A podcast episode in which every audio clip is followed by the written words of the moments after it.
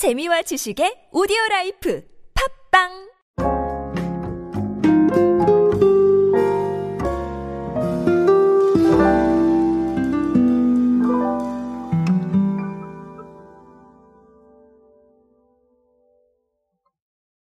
누구에게나 추억의 아이템들은 있습니다. 그런 추억의 아이템들이 지금은 계속해서 재발매라는 형태로 다시 대중들을 만나곤 하는데요.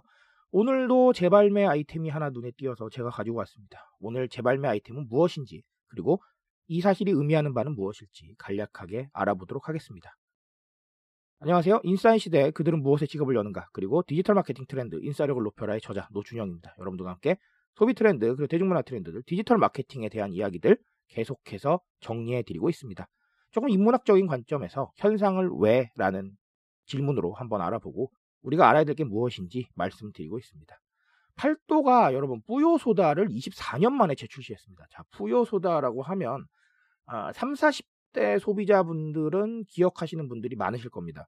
실제로 뭐 소풍 갈 때 많이 가져가신 분들도 계실 거고 이게 소형 페트병이라 가지고 손에 쥐기가 쉬웠어요. 긴 게 아니어 가지고 이 손에 딱 들어오다 보니까 아, 그런 부분이었는데 당시에 출시 한 달 만에 650만 병을 판매해서 큰 인기를 모았는데 뭐 어느 순간 갑자기 안 나와서 조금 아쉬운 부분이 있었죠. 이번에 출시된 뿌요소다는 오렌지하고 파인애플 두 가지 맛이고요. 어쨌든 똑같습니다. 스쿨존의 식품 버전인 그린푸드존에서도 판매가 가능하도록 당 함량과 열량도 낮췄고 그리고 아까 언급드렸듯이 한 손에 들어올 수 있는 그 소형 페트병도 여전히 똑같습니다. 그래서 뭐 거의 예전의 추억을 정말 되살릴 수 있을 정도로 출시가 됐다. 아, 이런 겁니다. 그래서 팔도 마케팅 담당자분의 멘트를 잠깐 말씀을 드리면 뿌요소다를 즐겨 마셨던 3, 40대 소비자들과 자녀들이 함께 즐길 수 있게 다시 한번 선보였다. 아, 이렇게 얘기를 했습니다. 어, 여러 가지 의미가 있을 겁니다. 사실 뭐 레트로 트렌드를 타고 뉴트로겠죠? 새로 재해석을 해서 다시 내보내는 거니까. 뭐 그런 부분도 있겠지만 어, 이게 과연 현실적으로 봤을 때는 왜 그럴까라는 의미를 한번 좀 생각해 보실 필요가 있겠어요.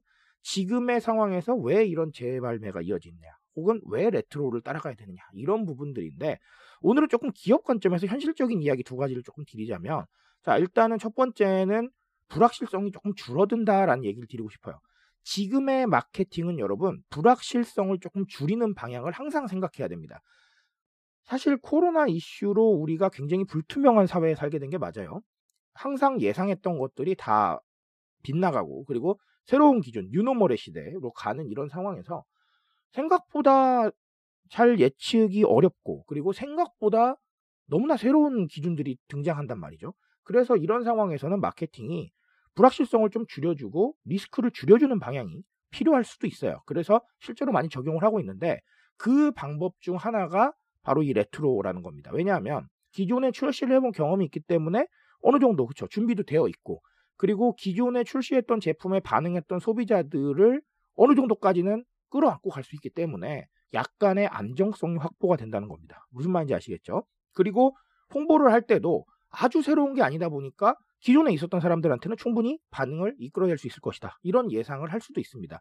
우리가 얼마 전에 제가 소개드렸던 팬슈머, 네, 팬마케팅도 그런 관점인 거예요. 일단은 반응할 수 있는 사람들이 있으니까 조금은 불확실성을 줄여줄 수 있다라는 것이죠. 그래서 이 마케팅에서 이 재발매와 레트로가 많은 주목을 받고 있는 겁니다. 조금은 줄여줄 수 있는 이런 부분들이 필요하고 물론 뭐 모든 걸 예측하고 갈 수는 없겠죠. 하지만 완전히 새로운 제품으로 마케팅을 하는 것보다는 충분히 줄여줄 수가 있다. 그래서 이런 활용에 대한 부분들을 끊임없이 고민을 하셔야 된다라는 거. 물론 뭐 옛날 것만 가지고 다 하자 이런 뜻이 아닙니다. 제 말은 그런 뜻이 아니라 어, 이렇게 어느 정도 안정성을 확보하는 부분도 함께 고려할 필요는 있다라는 것이죠. 무슨 말인지 아시겠죠? 자, 그리고 또 다른 하나는 늘 말씀드리지만 어떤 감성적인 감흥입니다. 이 감성적인 감흥이라는 게 뭐냐면 자, 지금 말씀드렸죠.